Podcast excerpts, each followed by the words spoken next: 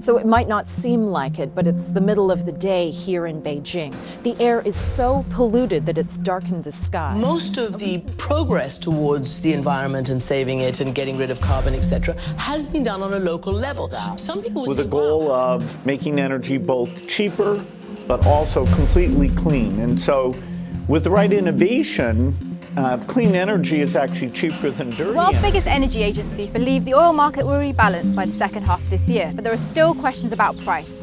Brent crude is down by more than We will unleash the power of American energy, including shale, oil, natural gas, and clean coal. What we're going to do, folks, is going to be so special, special.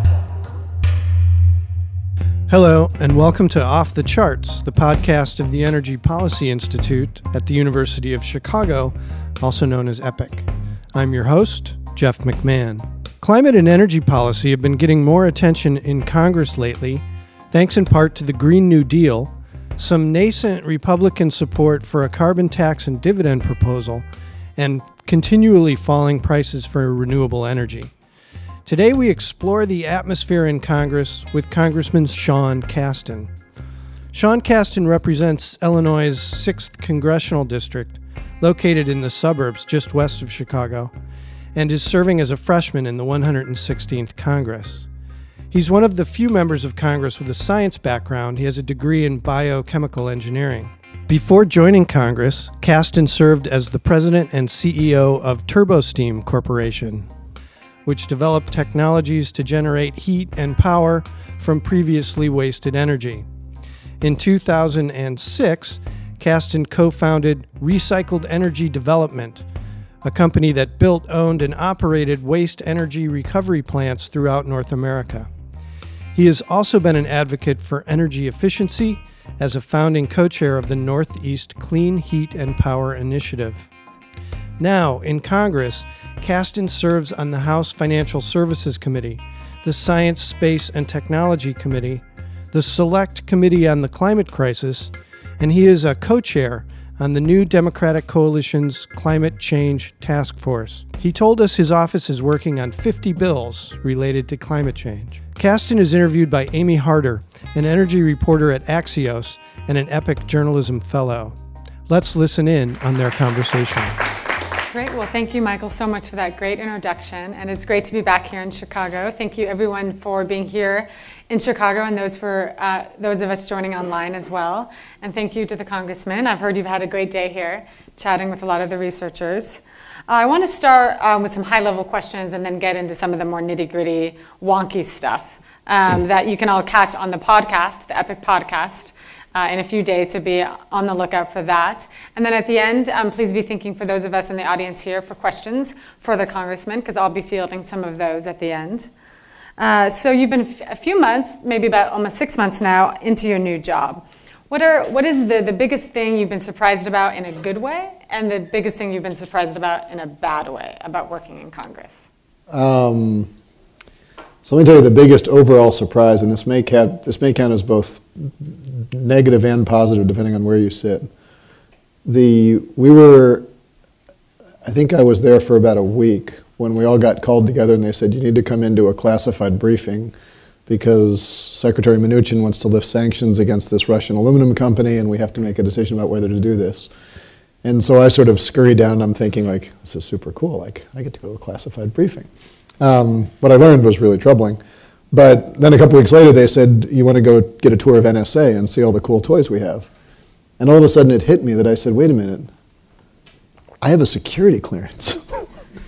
and nobody ever did a background check on me.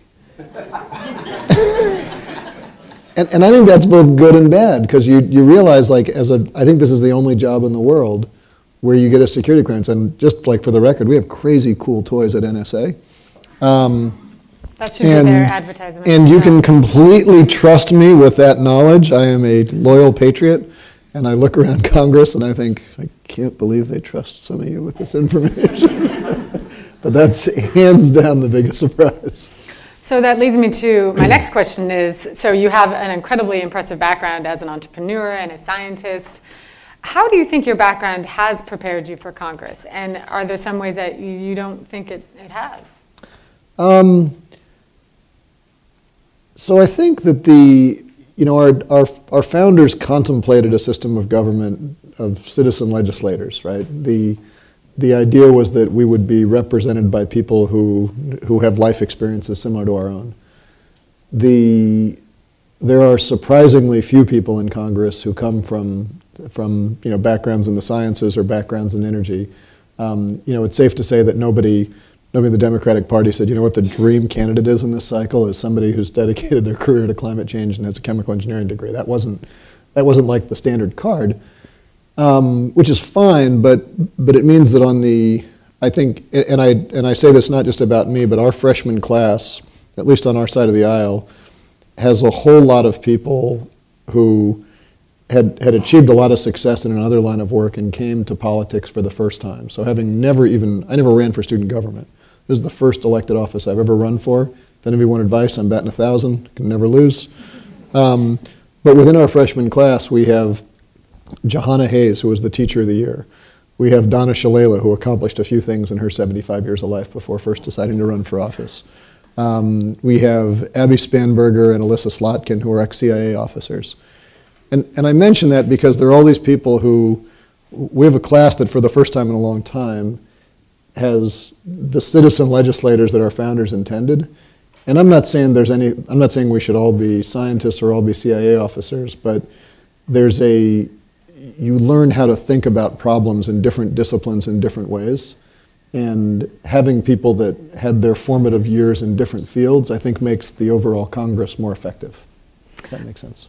A quick raise of hands, uh, because the congressman, of course, his expertise is in energy and climate change, but he covers everything, right, from the, the CIA to, to other things. Who here is interested in energy and climate change specifically, or Congress more broadly?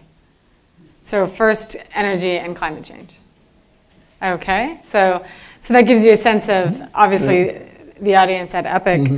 uh, and that that leads me to my third question about your impressive committee list. You're on the House Financial Services Committee, which has um, a lot of power over something like uh, a lot of the climate policies, and then you, you're of course on the Select Committee on the climate crisis, as Michael mentioned. Uh, given we're in a school setting and you talk about classes being the freshman class, which of course implies you're only there for four years, which I'm assuming you want to be there for longer than that. Um, how would you grade uh, Congress's legislating so far on a scale of F to A? Um, so I'm a, you know, I think on our side of the aisle and our side of Capitol Hill, we've done we've done A plus work. Um, the we and I don't I don't say that just to score a cheap political point. We passed HR one that's I think probably the most important campaign finance change. It would have public financing of elections, eliminate gerrymandering, declare election day a national holiday. Really, really important stuff that would dramatically reduce the power of incumbency and dramatically increase congressional accountability. And it's in no it's in no incumbent's interest to do that, and yet we voted for it and passed it on a straight party line vote. Um, we passed H.R. 9 to rejoin the Paris Climate Accord. We passed H.R. 8 to restore, to put universal background checks in for guns that we haven't done in 20 years.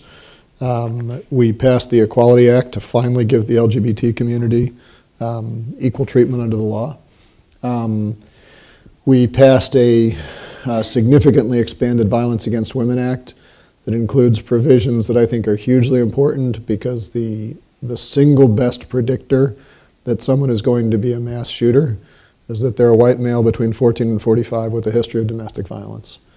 And in the Expanded Violence Against Women Act, we give law enforcement the ability to take guns away from people with a history of domestic violence. That's what we should be doing. I think that's pretty good. Um, You're talking about your side of the aisle, however. And, and our side of Capitol Hill. Right. So where does bipartisanship fit into this, particularly on energy and climate change? Um, I think bipartisanship is overrated. I'm serious. Like, do any of you in your in your work say, "I'm going to get things done that match my moral compass," but I'm only going to do it if I can get somebody from some other tribe to participate? Right? I mean, I think we we judge Congress for that, but particularly in in this moment where um, like I voted for Republicans in my in my career. I voted for Democrats in my career. I, prior to now, I never thought of myself as hanging a particular letter after my name. But we're in a we're in a Congress where there are 85 new freshmen in the Congress. 65 of us are, are, are Democrats. The, that means 25% of the Congress is brand new. Um, of the 65 new Dems on the freshman side, the majority are people who, like me, flipped Republican districts, which means that ideologically, if, if this is sort of the whole scope of the ideology of the country, the Democratic Party went from here to here, and the Republican Party went from here to here, right? There, you know, it, there are people on the fringes of the Republican Party, like the Steve Kings of the world, who I don't I don't need to find places of commonality with, with people like that. There are people there are people in the in the center who have like moral views that I share and I'm happy to work with and and a number of them, you know, there are people like you know Brendan Fitzgerald from Pennsylvania. Um, um, there's a um, uh, I, I won't go through all the name dropping, but there's a number of members who I get along with who are sort of on that on that bubble. Who you could see having work with on energy yeah, climate issues? Well, on, on a lot of issues, like you know, Dust, Dusty Dusty Johnson from North Dakota was a utility regulator. Um, on social issues, we're pretty far apart, but he really, really gets how utility regulation blocks our ability to invest in clean generation, and we'll find some good things to work on, right? Um, but I think the important thing in Congress is that you is that you pass bills and you pass them into law. There's a lot of research, though, that shows that Democrats can't do it all on their own. And in fact, that's what happened in 2009 and 10. Democrats pushed through a big sweeping climate legislation known as cap and trade, with just very few Republicans support in 2009. And then they couldn't even get it to the floor in, uh, in the Senate, even though Democrats had control of the House, Senate, and the White House. Um, are you concerned that Democrats could do it all over again next year? No, I, I, I guess what? I'm saying is that what I, what I care about is that policies that matter get a support from the majority of Congress. What letter people hang after their name, I think, is a secondary question. So it may be a few Republicans with all Democrats, Yeah, like that. yeah, and, and frankly, if, if it's, if it's a few Democrats with a lot of Republicans, but it's good policy, that's fine too. I'm just saying that the, the metric of, you know, how many Ds and Rs signed onto this, I think makes for, you know, makes for a nice media story, but I don't think it really has much to do with whether or not the policy was good. So you recently introduced um, an energy storage bill. Can you tell Mm-hmm. us about why this ranks pretty high, it appears, on, on your priority list, and to what degree you think there could be broad bipartisan, or broad support for that, even if there are not a lot of bipartisanship? Um, yeah, so we did actually, out of the gate, that's a bipartisan bill um, and bicameral. Tina Smith has introduced it in the, the Senate side. You- You'd mentioned at the start of my membership in the GSD Club, and that carbon matters, renewables is a goal to carbon, and we, we've got big parts of the country, Midwest especially, where we have deployed renewable energy so quickly that we're now seeing an increase in gas combustion because you've got big places where the grid is trying to manage wind going up and down, and the only thing that we have that can respond in real time to that fluctuation is um, really inefficient gas turbines running at half load. And so we're deploying these, these, these technologies that are necessary from a grid stability perspective in response to this huge upsurge in renewables. And if we say that our goal is to deploy renewables as quickly as possible, at some point we start increasing CO2 emissions if we don't solve the, the, the larger holistic issues. Because you're increasing natural gas. Y- Yeah, be- because in order to maintain stability on the system, you got to put something in that can ramp up, ramp down quickly. And so, so the, the idea of this energy storage bill is let's provide, in this case, half a billion dollars to go and put a lot of energy storage out so that when we, when we are ramping up, we can store, take it out. You guys understand how that works.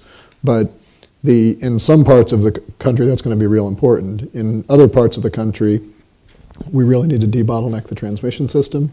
There's, there's places in the Pacific Northwest where utilities are installing resistor banks to dump excess electricity because the combination of wind and hydro at certain points in the cycle exceeds the load on the system and there's nowhere to put it. Well, we could fix that with transmission, right? But we got to look at the system holistically and make sure that we get to zero carbon as quickly as possible. And sometimes that means what technology we generate with. A lot of times in a lot of parts of the country, it's how that system is stitched together. So that appears to me as somewhat of a piecemeal approach to addressing climate change. Do you think Congress can make progress on smaller bills like that, or do you think do you want to throw your weight behind something more sweeping? Maybe not the Green New Deal. I know you've been somewhat lukewarm Mm-hmm. about that policy. Um, so I have about I have about 50 bills that I want to introduce, and we're moving as fast as we can with our legislative staff to move them forward. We've got a transportation one that's going to be coming out shortly. We've got one to mandate clean energy purchases from federal facilities coming out shortly after that. I've got a larger, at least electricity and industrial wide carbon bill that's going to come out behind that. The there's there's no silver bullet, right? I mean, throughout my whole career, I, I, I got very frustrated by the fact that we, as a country, were not moving quickly enough on climate change because we had so many legislators saying, this, our energy system is too complicated, you can't move too quickly.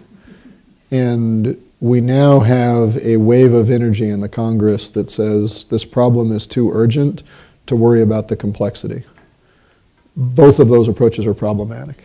Um, we have to recognize that this is both urgent and complicated.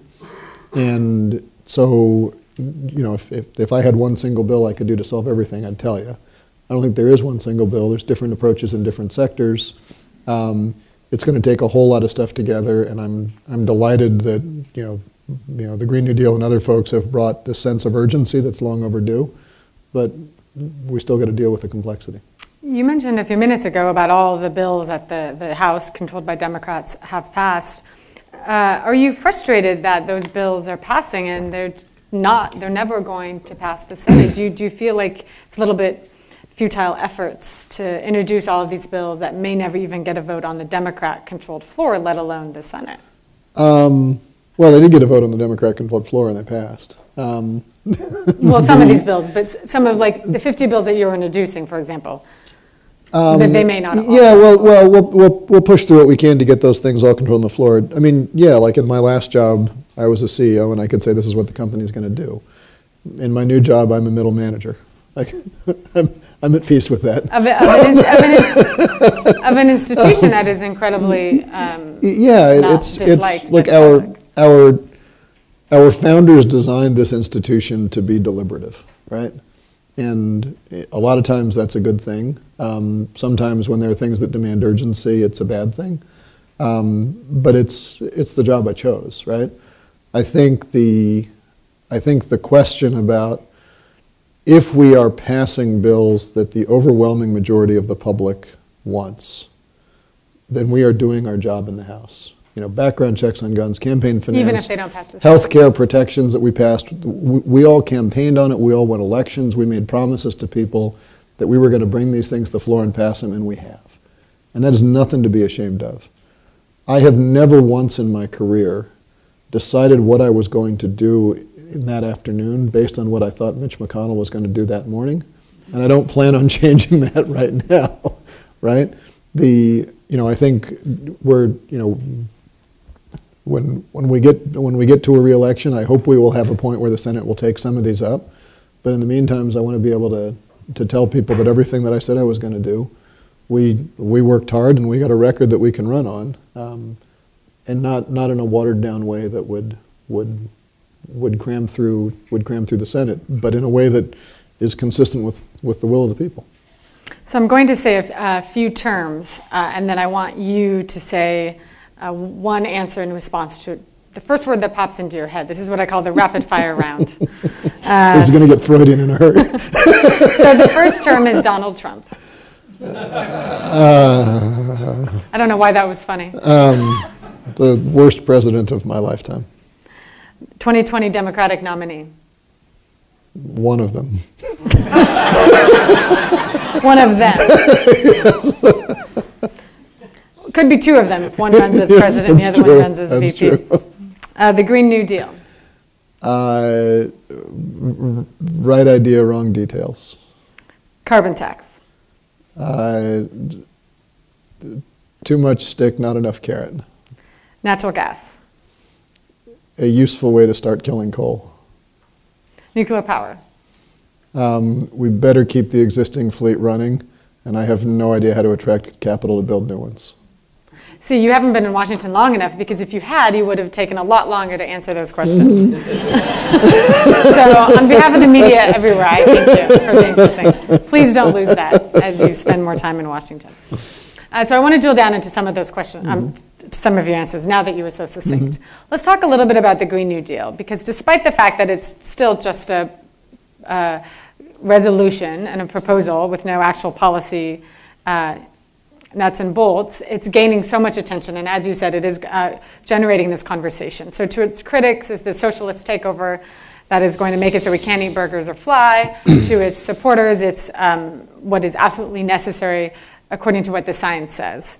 Um, you kind of already addressed this, but can you talk about why you think this debate is important? But some of the concerns you have about what the Green New, where the Green New Deal debate could be taking us. Do you think it's further polarizing an already very polarized topic? Um, so the, the truth is, outside of the media world, it has almost no impact inside of the worlds that I live in. The um, and look, there's it is awesome that there are so many people getting passionate about this and forcing members of Congress to care about it because it is it is truly lonely for someone like me who campaigned on climate change and won on climate change to get there and find out how few of my colleagues understand the difference between a megawatt and a megawatt hour, or a ton of carbon and a ton of carbon equivalent, and that CO2 and carbon are two different things. Like, there's a, there's a really low reading level in Washington, and that will change once we get people saying, if I'm going to win, I'm going to have to appeal to voters who care about this topic. And you know, God bless everybody who's out there saying climate matters and we have to and we have to vote like climate matters. So I don't want to in any way, you know, the, what the Green New Deal has done politically is m- way more good than bad.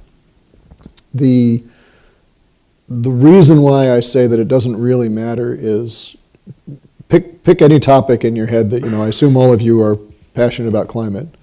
Pick a topic that you're really scornful of. You know, I don't- uh, pick whatever you like in your own head. Imagine if you had been elected to Congress and and advocates for that issue had prepared something that was a litmus test for whether you were a good person and pre- presented it as a fait accompli without going through any committees on the assumption that the people who ran the committees didn't know enough to do this the right way. And try to imagine how much traction that would get, right? Um, I mean, if I had just got, if the Republicans had just won and they said, we've got a huge tax bill overhaul and here's what it is and we're going to give a bunch of money to people and we want to bring this to the floor right away, you'd sit there and say, that's, who, who elected you, right? That, that doesn't matter. And so we've got this document that was, was, you know, was put together by activists, activists with heart of gold, but activists. And, and in the meantime, you have a whole lot of people who, who are passionate about this issue. When I, you know, when I knock the body, like there are people like Paul Tonko from New York, who used to run the New York State Economic um, and Environmental Research and Development Authority. He gets this stuff. He understands it. You got guys like you know Joe Kennedy, who spent a long time working on capacity markets in New England, who, who get this stuff. Those two people, by the way, are both on the Energy and Commerce Committee, which is responsible for writing those bills that are going to come to the floor. And they're good people. They are motivated by the right thing. And they're not going to sit there and say, yeah, we're going to bring this to the floor just because you like it. If there's good ideas, we'll bring them forward. The, the concern I have, and you know, I'd mentioned on some of the, the renewability side, we have got to get the carbon down as quickly as possible. We have to recognize that we have this unbelievable opportunity because almost anything you do to generate low carbon energy is something that you are doing to generate cheap energy. No one turns off a solar panel because the price of electricity is too low. No one decides not to drive their electric car because the price of gas is too low. Once you get these assets, you run them and you lower the carbon. And that means that there's a, there's a fatal flaw that both the far left and the far right, I think, have fallen into of framing what we have to do on climate as are you a moral person or are you an economic person? And the reality is, you don't have to choose.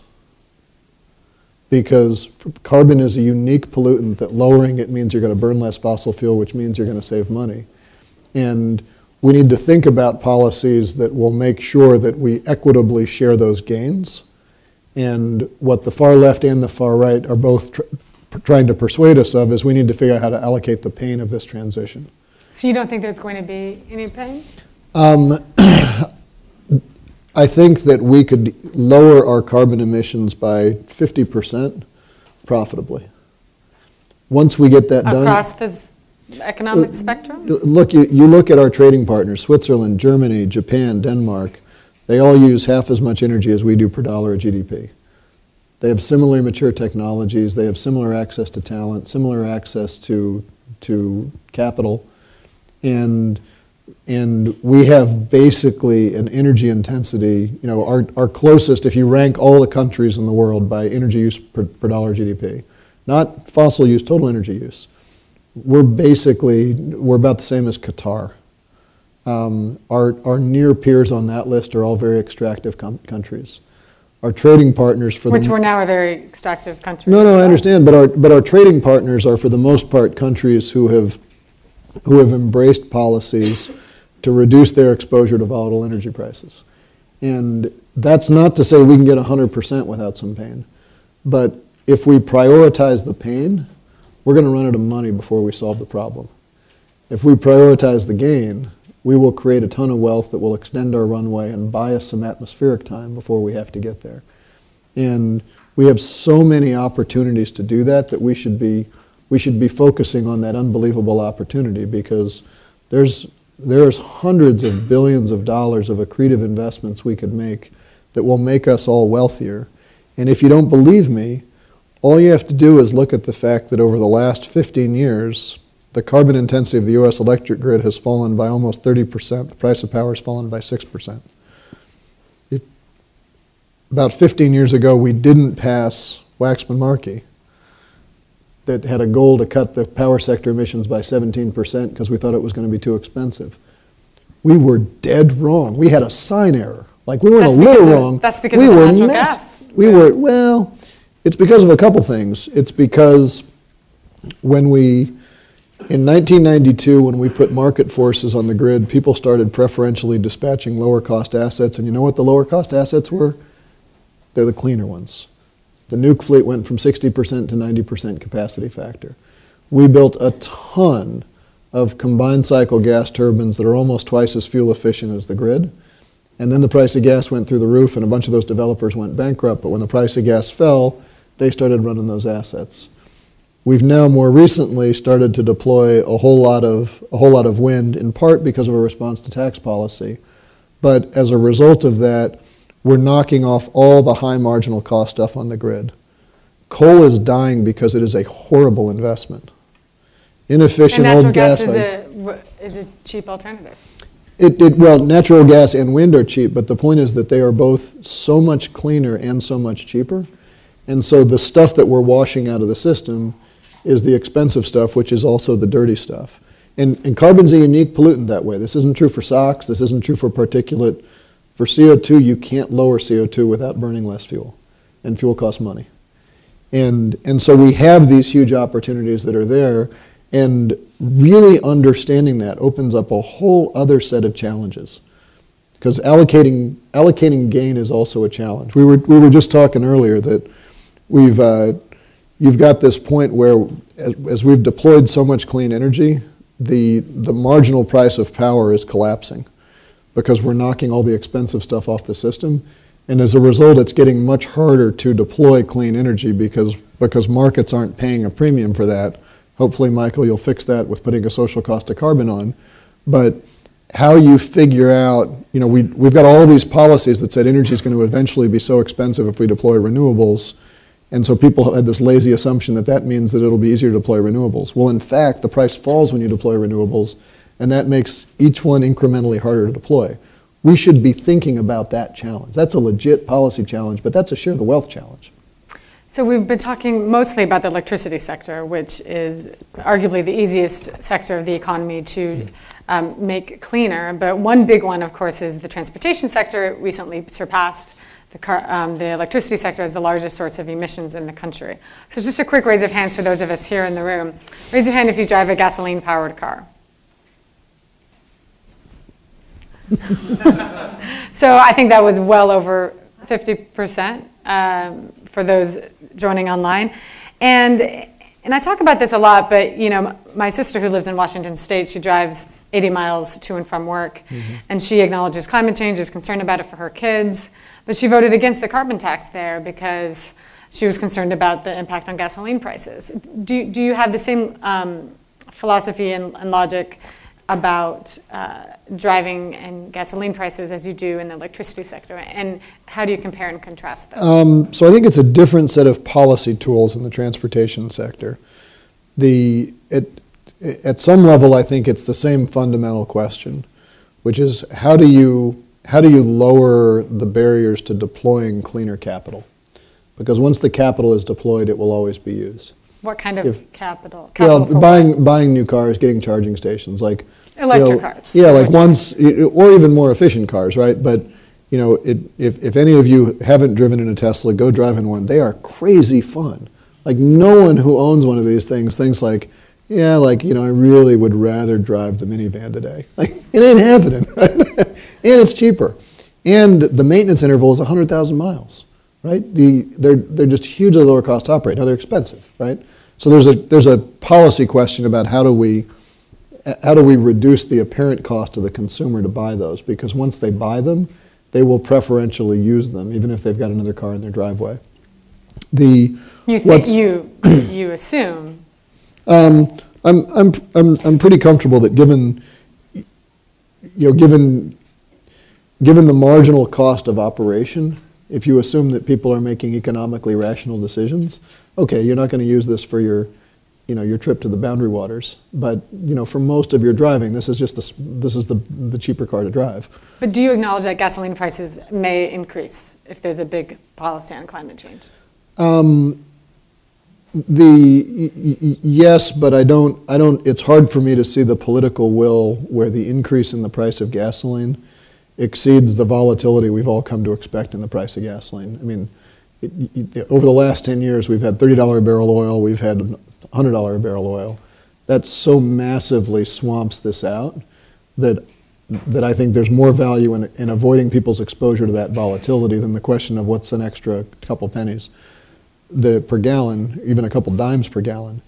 But the but what I was what I was starting to say I think is is different on the transportation side is that for an asset like a power plant that is designed to run if not 24/7, you know, 18/5, you know, it's most of the cost of that plant is in operations.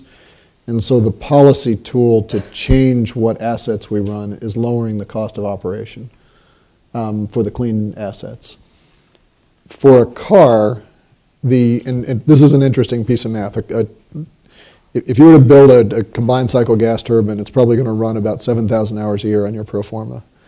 If you buy a car and you have an hour-long commute each day, every every day, and you own it for 10 years, you're going to put about 7,000 hours on that car over the entire lifetime of the car, right? So the overwhelming majority of the cost of a car is the cost of the car. The overwhelming majority of the cost of a power plant is the cost of the fuel, right? So the, so the policy tool to get people to buy cleaner power plants is the marginal cost of operations. The policy tool in the car is what's the cost of the car. I, I saw that you've um, had some uh, focus earlier in your career on, on ethanol and cellulosic ethanol.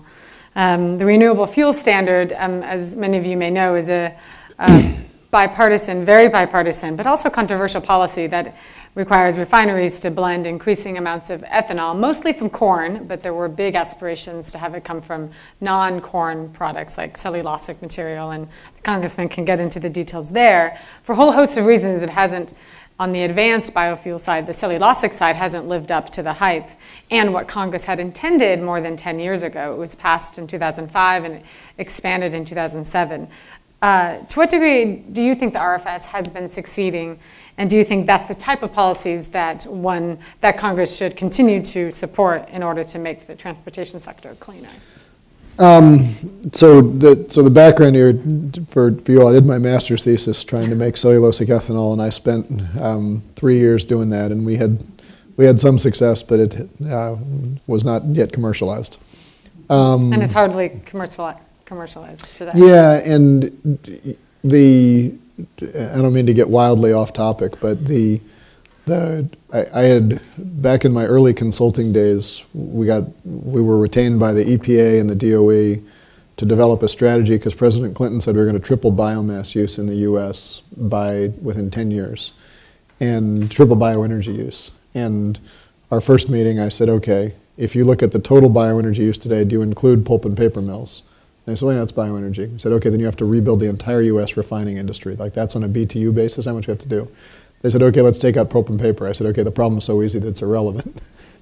they said, okay, well, can you give us the markers of when we're going to make progress? And we sort of thought about that and we said, at the point where the Chicago Board of Trade has biomass contracts by, by ash content, by pH, by particle size, the way we do for winter wheat and summer wheat and, and feed corn and, and all these other, then you'll know we're there because you know, the challenge with, with cellulosics is the same as the challenge for biomass power plants, that you have this extremely heterogeneous fuel, and it's really hard to design a chemical process that handles that kind of variability.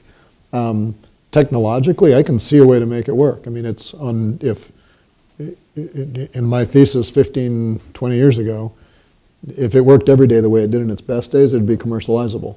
Well, that means that, you know, you can, you're not at theoretical limits. You're trying to figure out how to standardize that in this very heterogeneous process. I think we should keep trying to focus on that. You, um, so you support the RFS? Um, I think we should keep encouraging um, um, this to go forward. I think even, um, you know, even on the corn side, and let's be honest, corn is a really fertilizer-intensive fuel. It, it, significantly limits the, the, the carbon benefits of corn corn-based ethanol relative to gasoline, um, but it's still better than gasoline on a full fuel cycle basis. Um, and the and the the yields and the productivity, you know, particularly in the ethanol conversion side, even for corn ethanol, have improved dramatically. Um, and so I think there's positive things that have happened out of that. Um, it's been good to have oxygenates to replace MTBE as that's been phased out. It's been good to have other octane boosters. Um, if if if you told me that the only technology we're ever going to have is corn-based ethanol, I'm not super happy about that. Um, but I but I think it's done a it's done a good job of cleaning up the air in the, in the time it's been around. That might be one thing that you and President Trump have in common is supporting the RFS. So, just trying to further bipartisanship, which I hear is what the media tries to do. I would encourage you to ask Trump that same question and compare our answers. yeah, I, will add that to the list. I'm sure that'll get asked in a White House press briefing if those still yes, existed, yes. which they don't. Um, a couple of questions on a, on a topic that is, is a big one here in Illinois, and then I want to remind the audience I'll be coming out to you in just a few minutes for questions, so please be thinking of things you'd like to ask. Uh, your, your quick answer on nuclear power was really interesting. Uh, you, you basically said that you support keeping open the ones that have been struggling, mm-hmm. including economically stru- struggling, including the ones here in Illinois. But you're so, sort of an open question about building new ones. Uh, can you talk a little bit more about that? I, I mean, do you think nuclear power? Do you think how do you think Congress should handle these plants that are shutting down today? And then do you think there should be a big attempt to build new ones, uh, even if they're perhaps small modular reactors? Um, so look, I the I'm deathly afraid of climate change. I'm deathly afraid that we're not moving quickly enough to deal, deal with it.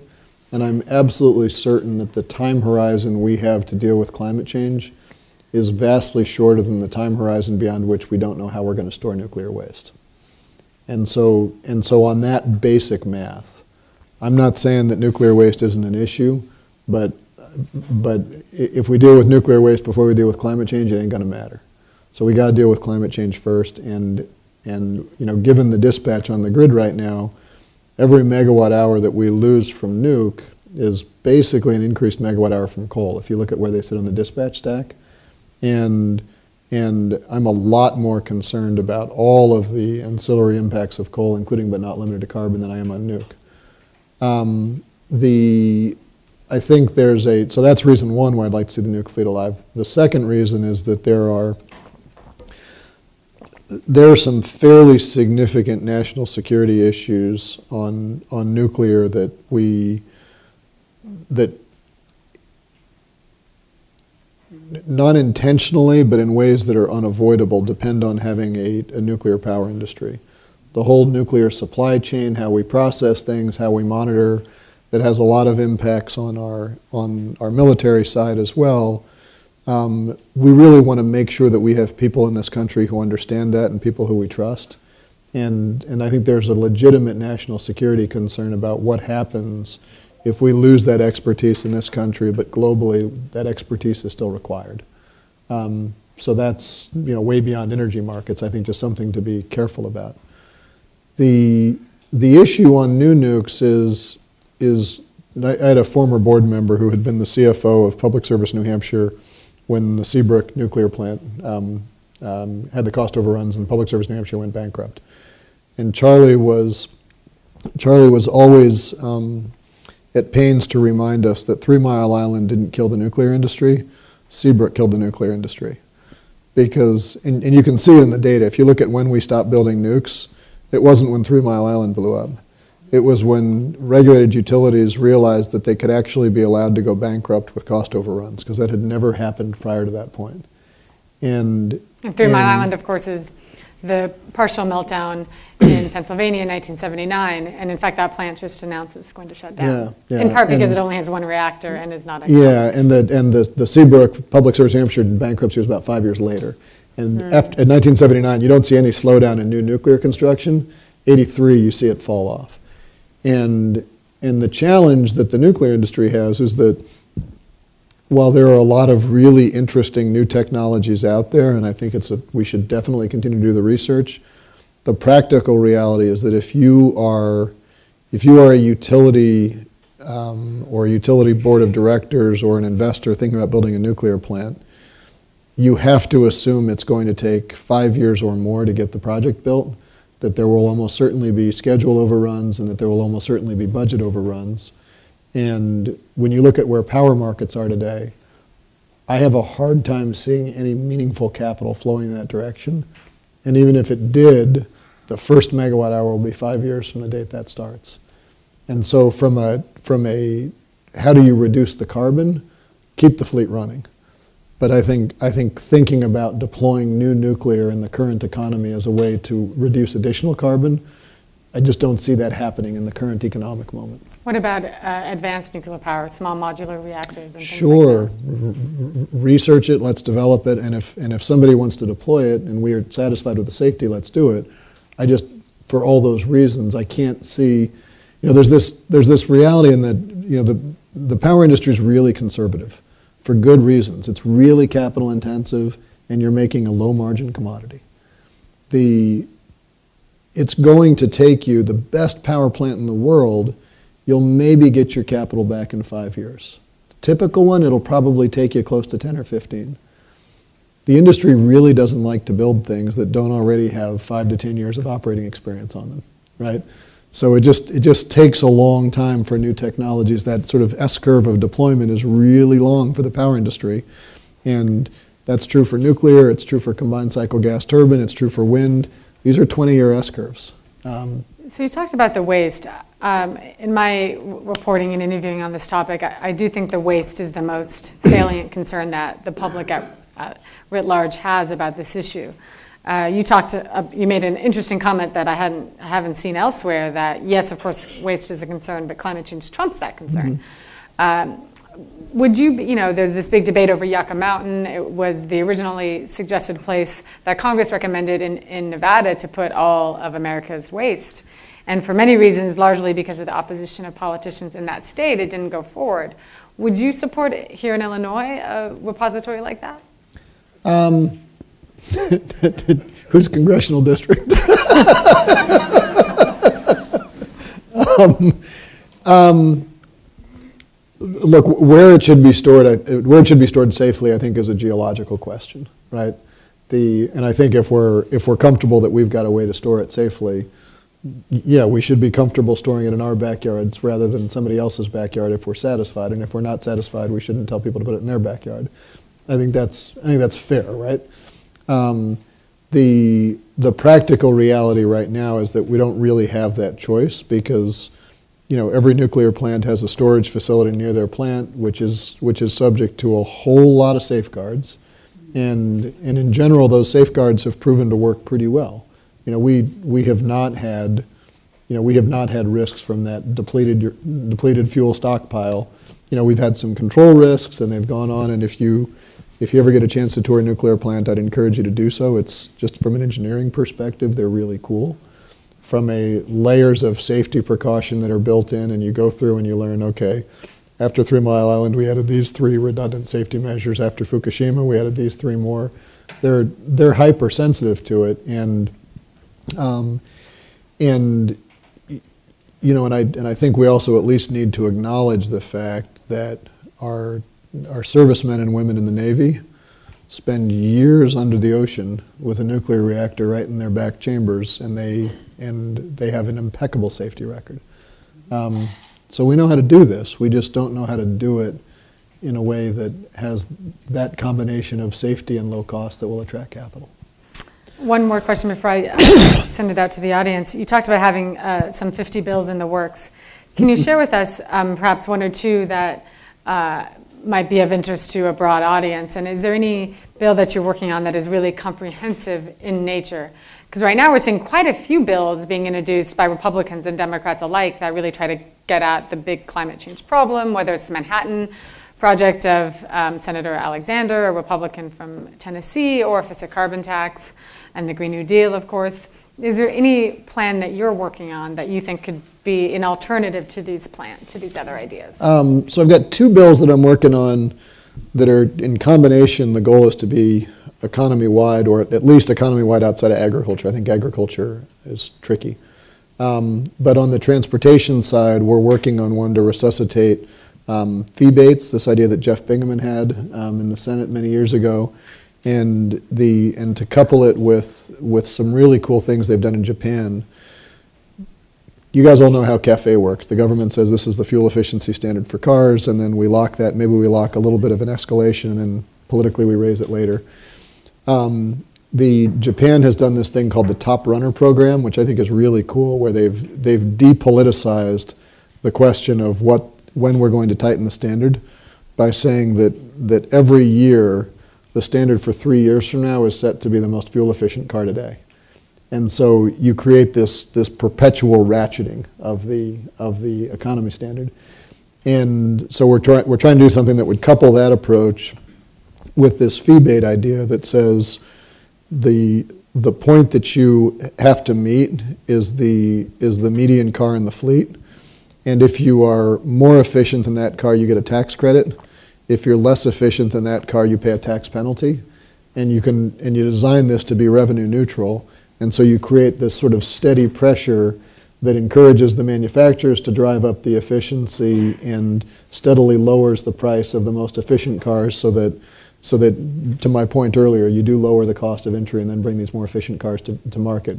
It, it takes a bit of tweaking on um, former Senator Bingaman's idea because, number one, he didn't have this ratcheting feature that I really think is just good policy. And number two, when he was in the Senate, electric vehicles weren't really widespread. And so the, you have to adjust the math to deal with non 82 miles per gallon for a car that doesn't use gallons. And so that's, that's a solvable problem, but we're working through. So that's the transportation side. The, the bigger one to cover um, the two other sectors is based on an idea that we had put together when, when the Regional Greenhouse Gas Initiative in New England was being developed back when I lived out in Massachusetts. We introduced this idea a little bit too late in that process, but the idea was to use a, uh, a output-based standard and give a, a single allowance to every generator where you would set the allowance at 50% of the grid carbon intensity. So right now the grid's about 925 pounds of CO2 per megawatt hour. Let's call it 1,000 to keep the math easy. We'll give every generator 500 pounds per megawatt hour they generate, and then require them to buy and sell between themselves um, to get to the, their allowed level. And then have a similar top runner idea to steadily ratchet that down, factor that in so that we stay within an absolute cap, and, and then some tweaks to make sure that um, we also capture the industrial sector and thermal energy, which is an algebra problem, but you can work that in. And um, it's a bit more complicated to go into in more detail, but it's a it's something that we'd hashed out, and again with some some friends who are now at the Regulatory Assistance Project, and I I kind of like it because it's a bill you could structure that gets the carbon down, covers two pretty large sectors of the economy, and if you do the math right, doesn't affect the price of energy. Um, Do you have a name for carbon. it, though, that is pithy as the Green New Deal? We are, um, we're looking for ones. If anybody's got a great acronym, throw it out. Start thinking, send me one in. just Um, call it the, the, the new Green y- Deal. Yeah, exactly, exactly. People can't even get the names right. I think we've seen a lot of dyslexia Yes, um, trying yes. to cover the Green New Deal. Well, this has been a really great conversation. I do want to end it on one more lightning round question. Um, so, in five years, Congress will have passed a comprehensive climate change legislation. Yes or no? I sure hope so. Well, maybe we'll have you back in a few years if you're still in Congress. Um, I want to thank the congressman and everybody here today for joining us. And there'll be a reception Thank you all. outside. Thank you. Thank you for listening. We're going to have a second episode with Representative Casten in which he and Amy Harder are joined by Michael Greenstone, the Milton Friedman Distinguished Service Professor in Economics and the director of the Energy Policy Institute at the University of Chicago. They'll get much more detailed about the prospects for energy and climate policy. Please make sure to subscribe to Off the Charts wherever you get your podcasts, including on EPIC's website at epic.uchicago.edu. Until next time, I'm Jeff McMahon.